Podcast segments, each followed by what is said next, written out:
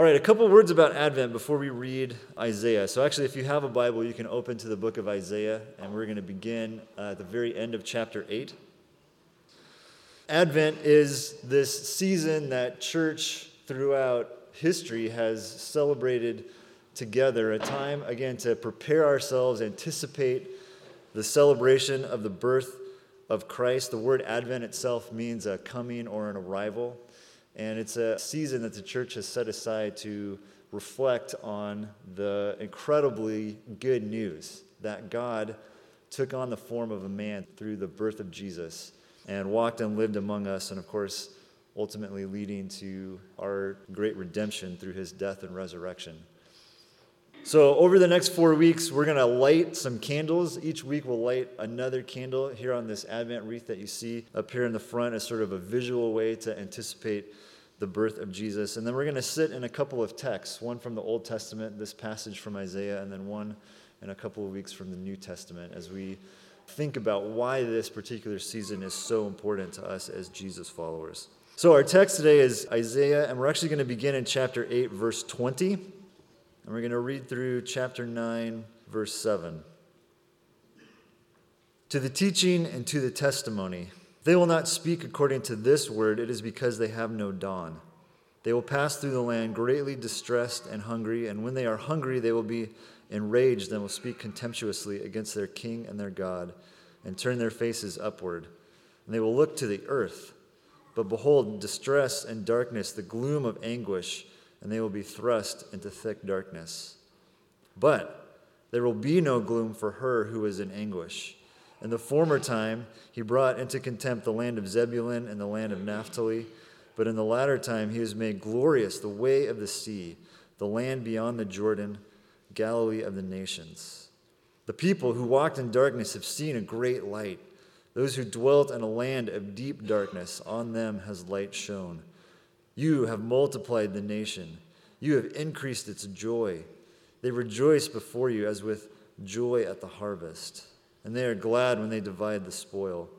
But the yoke of his burden and the staff of his shoulder, the rod of his oppressor, you have broken as on the day of Midian. For every boot of the trampling warrior in battle tumult, and every garment rolled in blood will be burned as fuel for the fire. For to us a child is born, to us a son is given, and the government shall be upon his shoulder, and his name shall be called Wonderful Counselor, Mighty God, Everlasting Father, Prince of Peace. Of the increase of his government and of peace there will be no end. On the throne of David and over his kingdom to establish it and uphold it with justice and with righteousness from this time forth and forevermore. The zeal of the Lord of hosts will do this. Good morning. Welcome to Regeneration. We enter into this Advent season, and as Pastor Steve mentioned, the reason for the season is to prepare us for the coming of the Lord Jesus. Now, the first time Christ came was a couple of thousand years ago when he came as a meek baby born in Bethlehem a second coming of Jesus will be different. This will be in full glory, and this celebration of Christmas actually wasn't even celebrated or didn't even exist at the birth of Christ or nearly four centuries afterward. You know, this is something that the church has put in its calendar for just the last 1600 years, and for the next several weeks, we want to prepare our hearts for this season so we don't lose sight of what we as Christians are celebrating. Now, verses 6 and 7 that were read, those are verses that are very familiar to the Christian church during Christmas time, right? For unto us a child is born, to us a son is given, and all those attributes of Jesus. And then into verse 7. Those verses are read, I think, during Christmas time, and we have very positive thoughts. We have very nice thoughts about Jesus and what this prophecy is talking about in Jesus. And we often leave out the verses preceding this, which is why we went back to chapter 8, verse 20, which is what we're going to look at today. We're going to look at chapter 8, verse 20, up until verse 5 of chapter 9, and then we'll get a little bit more Christmassy, look at verse 6 more in depth next week. But this is kind of setting the table for the real Advent. Right, not just your like cuddly Jesus in a manger and, and you know angels and all this kind of stuff, This has nothing to do with the consumerism that we experience in our society and culture or the materialism of the world, which has hijacked the real Christmas. So, we're going to try to prepare our minds and our hearts for Advent, and in order to do that, we can't just look at verses 6 and 7. We have to kind of look at what came before and not just look at the sanitized version of Jesus and Christianity. So, welcome to our church. Now, before we dive into these verses, we need to understand that we are studying world history. These are events that actually happened, that this prophecy wasn't just some sort of made up story, but this was a foreshadowing of things to come. These are historical events, and Jesus was a historical person. History that is verified by historians outside of the Christian faith, namely Roman and Jewish historians, who affirm and confirm this history. Now, the person of Jesus was a historical person, and no sane historian would ever dispute that. But he didn't just appear out of thin air. Paul writes for us in Galatians chapter 4 verse 4, but when the fullness of time had come, God sent forth his son, born of a woman, born under the law, to redeem those who were under the law so that we might receive adoption as sons. God sent Jesus. It didn't just happen, God sent him and the way he arrived was not going to be like uh, Superman or you know something he didn't fall out of the sky, right? And Mary and Joseph adopted him, and while Joseph got pinned down by a donkey, he Jesus lifted up the donkey at three years old, and uh, you know. Anyway, those of you of Superman appreciate that. He was born of woman. He was born of woman. You look at Genesis chapter 3, verse 15. I will put enmity between you and the woman, and between your offspring and her offspring. He shall bruise your head, and you shall bruise his heel. This is in reference to Jesus, victorious over darkness. You go back to Galatians chapter 4, verse 4. But when the fullness of time had come, God sent forth his son, born of a woman. God's plan all along was Jesus. Like all the way back to Genesis. Before he was born of woman, the designs to save the world were already in motion, just waiting for this moment when the fulfillment of time had come. Then God sent Jesus, God incarnate, to take on human flesh, live amongst the world, to bear the sins of the world. It's the grace of God to bear the sins of those who have no way to save themselves. Not because we deserve it, but because he loves us. And I know that one of the challenges for some people regarding the Christian faith is how can God let some people perish because they don't have faith in Jesus? I mean, how can that happen? But God does not wish for this to happen. God did not design for this to happen. We studied 2 Peter. 2 Peter chapter 3 verse 9 Peter wrote, "The Lord is not slow to fulfill his promise as some count slowness, but is patient toward you, not wishing any should perish, but that all should reach repentance." John 3 16 and 17. For God so loved the world that he gave his only Son, that whoever believes in him should not perish but have eternal life. For God did not send his Son into the world to condemn the world, but in order that the world might be saved through him. But God won't force anyone to love him. He's not a tyrant, he's not some barbarian, and a problem that people may have with God is that not everyone is saved. But what do those people want? A freedom of choice? Or to be forced into love, which isn't love at all? So, do you see the contradiction? You can't have it all those different ways. And so, God has set it up from the beginning that Jesus redeems us, reconciles us to Him, and we're given this opportunity for love. John chapter 1, verses 1 through 4. In the beginning was the Word, and the Word was with God, and the Word was God. He was in the beginning with God. All things were made through him, and without him was not anything made that was made. In him was life, and the life was the light of men. And then you skip down to verse 14. And the Word became flesh and dwelt among us, and we have seen his glory, glory as of the only Son from the Father, full of grace and truth. None of this was a surprise. This stuff didn't just happen. In Matthew's biography in the Gospel of Matthew, it was written where Jesus would be born. Matthew chapter 2 has that story. We're just going to read 5 and 6. They told him in Bethlehem of Judea, for so it was written by the prophet, And you, O Bethlehem, in the land of Judah, are by no means least among the rulers of Judah, for from you shall come a ruler who will shepherd my people, Israel. Verse 6 is from Micah, the prophet Micah, and that references Micah chapter 5, verse 2. None of this was a surprise. Now, the first coming of Jesus was not just some random thing. It's not just something that just happened. This was a span of thousands of years of prophecies, culminating and coming to fruition with the arrival of Jesus. The second coming of Jesus is not any different. We have the Word of God. It has been a couple thousand years since his first coming, and it has been prophesied for us that he's coming again. After Jesus' resurrection, he taught two of his followers everything the prophets wrote about him on the road to Emmaus. If you recall that story, that's in Luke chapter 24. And in verse 27, Luke records for us, and beginning with Moses and all the prophets, he interpreted to them in all the scriptures the things concerning himself. The Old Testament contains so many prophecies about Jesus. And it's not random that from the beginning that the redemptive plans of God through Jesus were designed because God loves us. It's all recorded for us in the Bible beginning with Genesis and either Jesus is real or he's not. Jesus can't be real to you and to me and not to somebody else. Just factually speaking, he's either real or he's not. And so he's either God or he's not. He's either our Savior or he's not. He's either Lord or he's not. He's either the source of creation or he's not. And this is what Paul wrote of Jesus in Colossians chapter 1 verse 16. For by him all things were created in heaven and in earth, visible and invisible, whether thrones or dominions or rulers or authorities. All things were created through him and for him.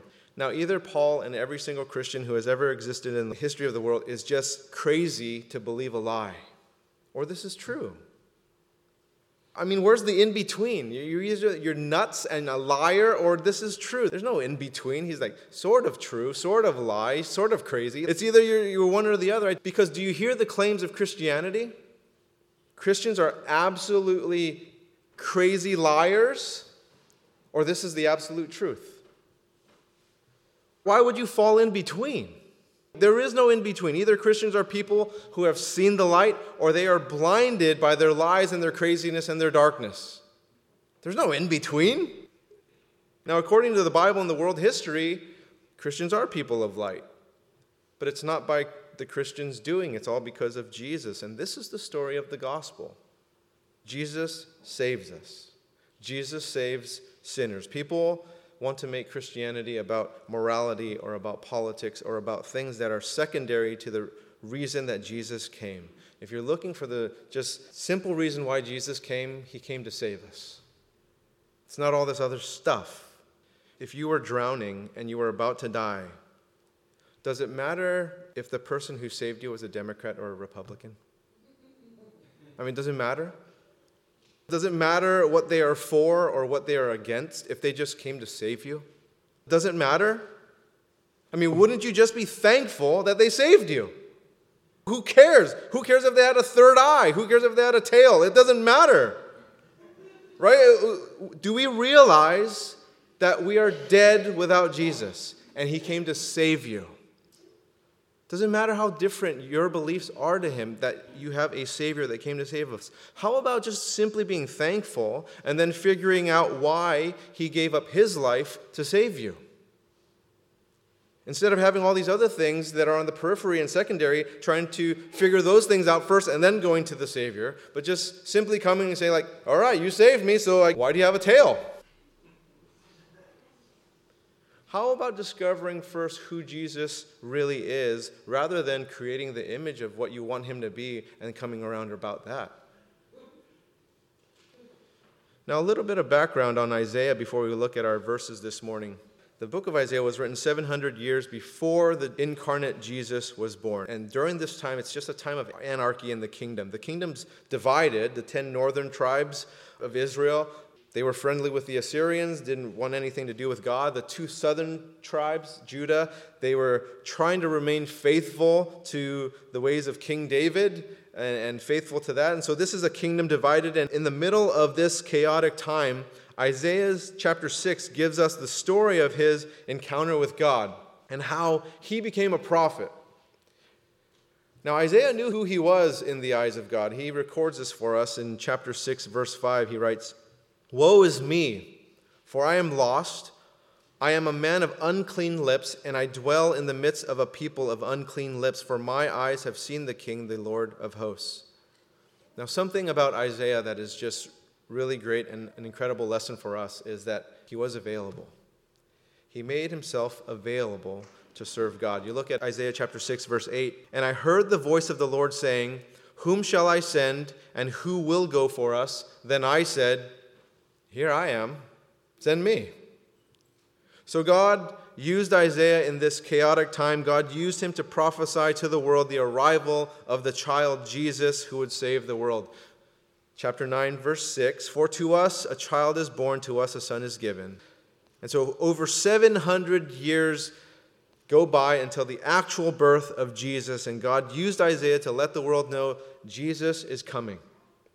Jesus is coming, and God still uses his word today, letting the world know Jesus is coming. He's coming again. That Christmas isn't just a celebration of Jesus' first coming, but he's coming again. Now let's look at chapter 8, verse 20. To the teaching and to the testimony.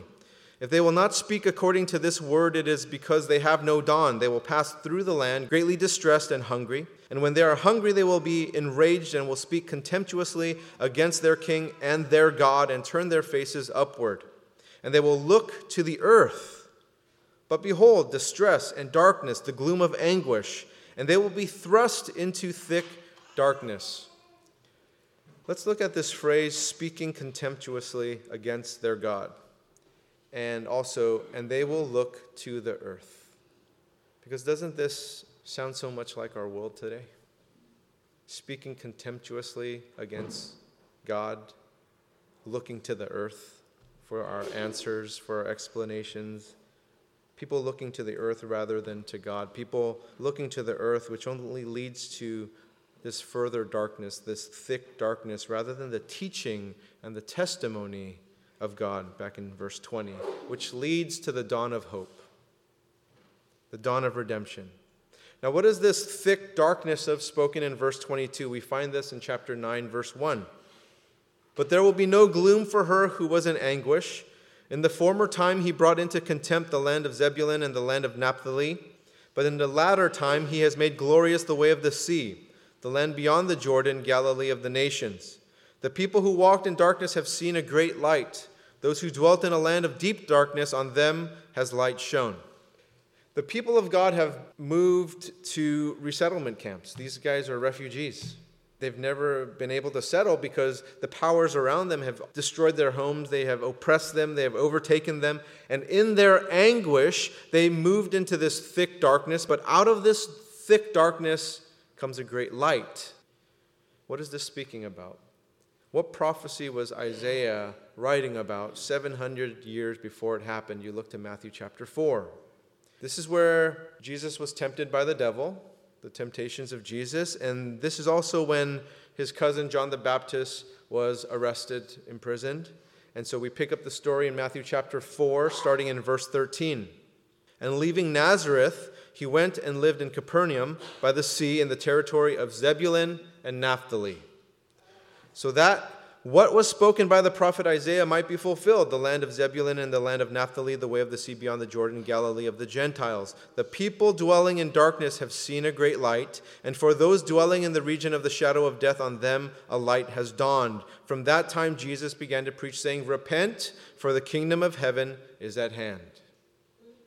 The prophecy of Isaiah chapter 9, verses 1 and 2, fulfilled by Jesus found in Matthew chapter 4. Now, the anguish and the distress of people who were looking for something other than God. And by God's grace, He provided a light out of that thick darkness. Isaiah was given by God, right? That's the spiritual gift of prophecy to write down for us what will take place 700 years before it actually happened. And if you look at verse 7, it tells us how? The zeal of the Lord of hosts will do this. How will this anguish, this distress, this darkness of people be conquered by the light? Through the zeal of the Lord of hosts, the zeal of God. Now, this is something that God does, and there's plenty of evidence in the Bible of God's light overcoming the darkness. You can go all the way back to Genesis chapter 1 and verse 3. And God said, Let there be light, and there was light. And God saw that the light was good, and God separated the light from the darkness. There are so many biblical references about God as light and darkness. Let me just go through a few of them, but the Bible is chock full of them. Here's another one Job chapter 12, verse 22. He uncovers the deeps out of darkness and brings deep darkness to light. Psalm 18, verse 28 For it is you who light my lamp. The Lord my God lightens my darkness. Psalm 139, verse 12 Even the darkness is not dark to you. The night is bright as the day, for darkness is as light with you. The Bible is full of verses of God's light conquering darkness.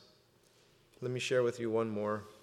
2 Corinthians chapter 4 verse 6 For God who said let light shine out of darkness has shone in our hearts to give the light of the knowledge of the glory of God in the face of Jesus Christ.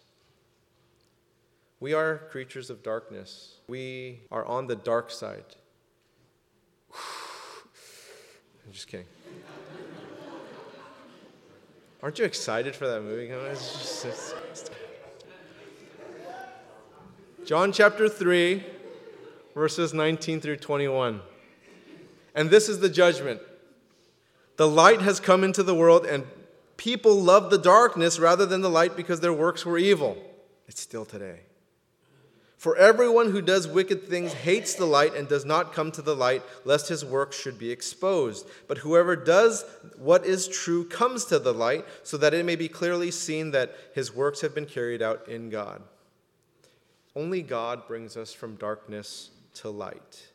And when that happens, it's time to party. Right? It's party time. There's a reason to celebrate. You look at verse 3 You have multiplied the nation, you have increased its joy. They rejoice before you as with joy at the harvest, as they are glad when they divide the spoil.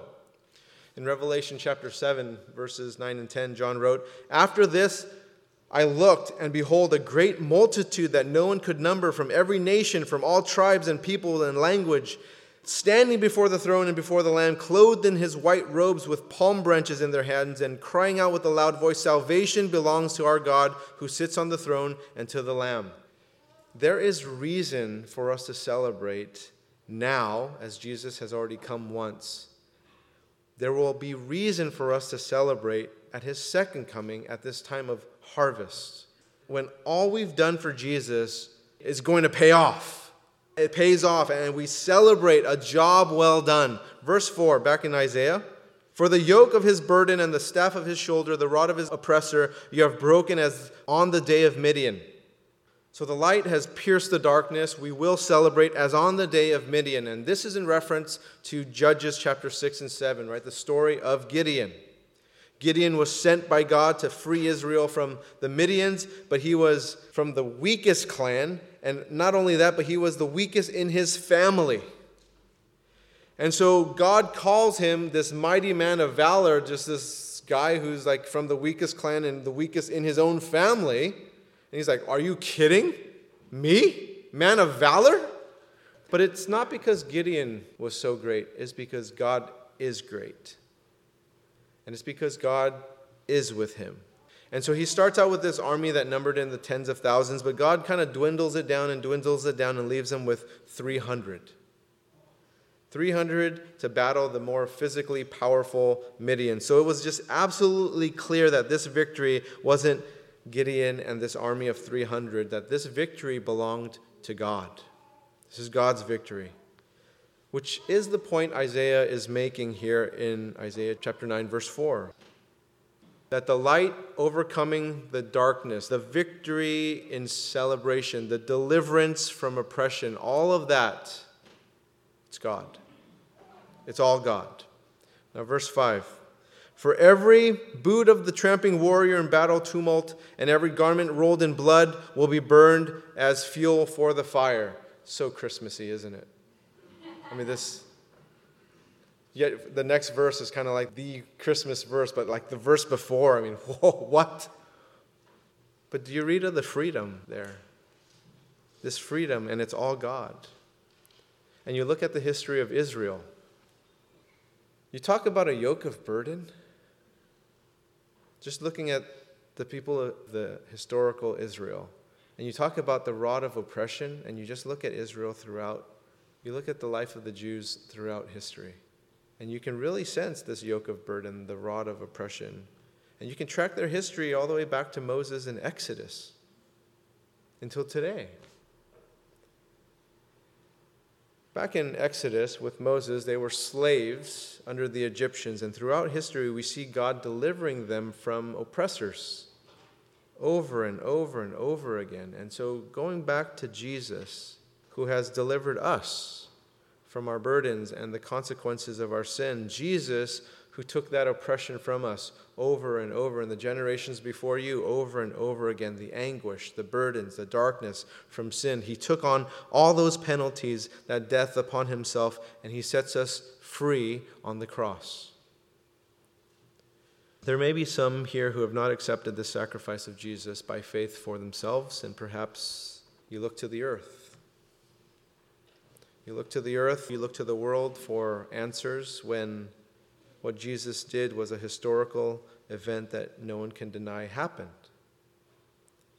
And you have the burdens that no one else can take. Even if they wanted to take them, they can't take them. And Jesus has already paid it all for everyone, but you need to believe. You need to have the faith. And no matter what burden you're carrying now, Jesus can set you free from it. He can free you from it. God has been bringing people from darkness to the light since the creation of humankind. There is freedom in Christ. You come to Jesus to be free from whatever is oppressing you. In Luke chapter 4, Jesus taught in a synagogue in Nazareth on the Sabbath, and picking up the story in verse 17. And the scroll of the prophet Isaiah was given to him. He unrolled the scroll and found the place where it was written The Spirit of the Lord is upon me, because he has anointed me to proclaim good news to the poor. He has sent me to proclaim liberty to the captives and recovering of sight to the blind, to set at liberty those who are oppressed, to proclaim the year of the Lord's favor. And he rolled up the scroll and gave it back to the attendant and sat down. And the eyes of all in the synagogue were fixed on him, and he began to say to them, Today, this scripture has been fulfilled in your hearing. Jesus already came to set us free. It's already done.